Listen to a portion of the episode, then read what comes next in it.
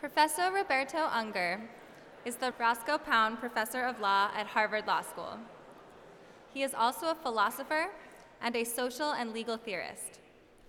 He teaches several courses open to undergraduates, including Government 1092, Progressive Alternatives. His work spans many disciplines and emphasizes the search for alternatives to established ways of thinking about society and human nature. Please join us in welcoming Professor Roberto Unger. No one should have to do work that can be done by a machine. Everything that we have learned how to repeat, we can express in a formula, in a rule, in an algorithm. And everything that we can express in a rule, we can embody in a physical contraption, a machine. The point of a machine should be to do for us what we have already learned how to repeat, so that we can preserve our supreme resource, time, for that which we have not yet learned how to repeat. In the established forms of economic organization throughout much of history, people have been compelled to act as if they were machines. In this way, the true potential of the machine for the liberation of humanity is wasted. Nothing is more powerful than this combination of the person and the machine. The person always one step ahead of the machine into the unknown, the not yet repeatable. But is it practical? There now begins to emerge all over the world a new form of production. It is characterized not simply by the accumulation of capital, technology, and knowledge, but also by a set of advanced experimental practices. It attenuates the contrast between supervision and execution so that the plan of production is revised in the process of being implemented. It relativizes all specialized work roles it mixes cooperation and competition in the same domains. It transforms productive activity into a practice of permanent innovation and revolution. And it sets the stage for this higher relation of the person to the machine. Now, there are two objections to this project. The first objection is that it would destroy jobs. It would leave much of humanity without employment. The truth is that, in principle, as it destroys some jobs, it can create many others. Whether in the aggregate it destroys more jobs than it creates depends on the form of economic organization. The situation in which more jobs are destroyed is a special case. What are some of the characteristics of the other case? One characteristic is that the market economy not be pinned down to a single version of itself. That we be able to experiment with alternative ways of organizing decentralized economic initiative and reconciling it with economies of scale. So that alternative regimes of private and social property would come to coexist experimentally within the same market economy. Another characteristic of this superior special case is that economically dependent wage labor would no longer be the predominant form of free labor. In the 19th century, the liberals and the socialists alike, including people like Abraham Lincoln,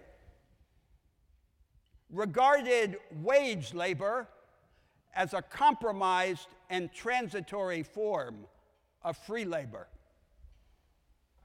tainted by some of the attributes of slavery and serfdom.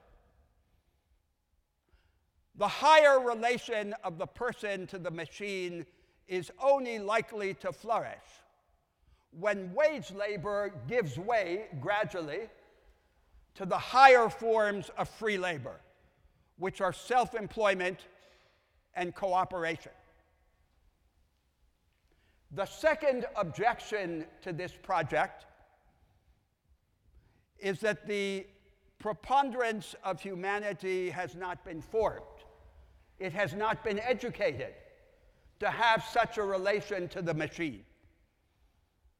And indeed, this project requires a revolution in education. It is not enough that education enable us to master analytic capabilities through problem solving. It is necessary that it privilege cooperation in teaching and in learning over the combination of individualism and authoritarianism that still characterizes the classroom.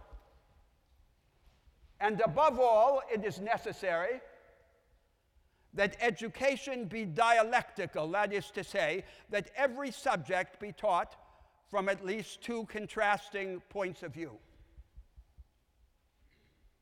Then people will be formed so that the whole of their activity can be devoted to the not yet repeatable.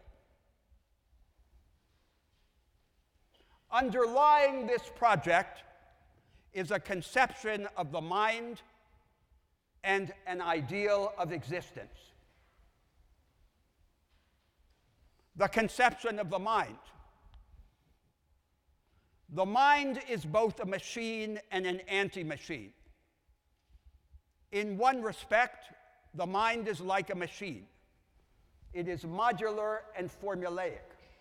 It is composed of specialized pieces with fixed roles. In another respect, however, the mind is an anti machine. It is not modular, it is not formulaic. It has the capacity to combine everything with everything else, which we call recursive infinity. And it enjoys the power to achieve insight by transgressing its own presuppositions and defying its own methods. It has the power that the poet described as negative capability. In this second respect, the mind is what we call the imagination.